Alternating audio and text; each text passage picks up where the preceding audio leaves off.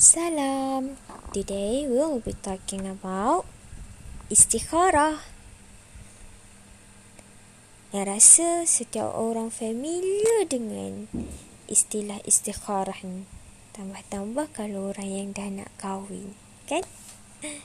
Tapi istikharah ni bukan sebab nak tengok jodoh je.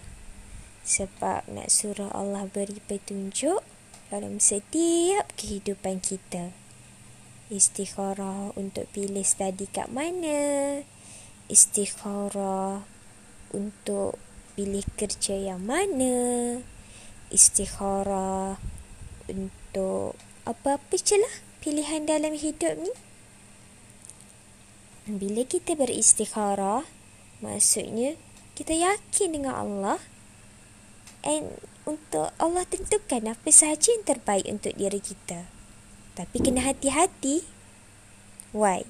Sebab bila istikharah, hati kita kena betul-betul atas bagak, neutral. Tak naklah kita dah berat sebelah tapi kita istikharah lagi.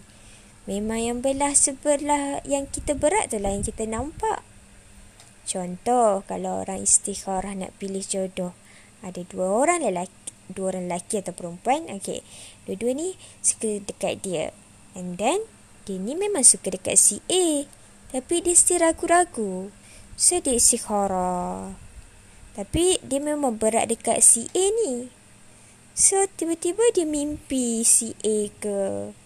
Ha, yang tu, tak jadilah istikharah dia sebab dia memang dah suka dekat si A sepatutnya hati dia kena neutral antara perasaan dia dengan si A dengan si B. Dia macam ni lah. Contoh, kita nak beli gula. Lepas tu kita tanya kawan kita. Uh, aku nak beli gula. Tapi aku patut pergi kedai runcit ke pergi kedai kasut ah? Tak ke pelik tu. Dah sasar nak beli gula, pergilah kedai runcit. Apa nak beli gula kat kedai kasut? Ha, macam tu lah. Istikharah hanya untuk orang yang betul-betul ragu-ragu and hati dia tak belah dekat mana-mana pihak. And macam Naya cakap sebelum ni, bukan kita istikharah pasal jodoh je mungkin.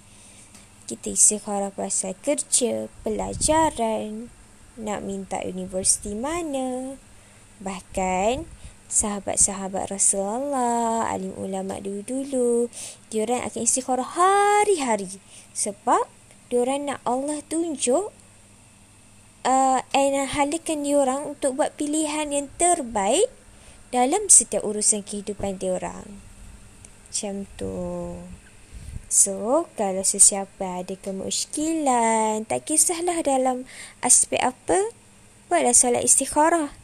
Tapi pastikan hati kita betul-betul neutral, tak berat sebelah. Terutama Ramadan, buatlah solat istikharah. InsyaAllah Allah tunjuk jalan yang terbaik. So that's all. Salam.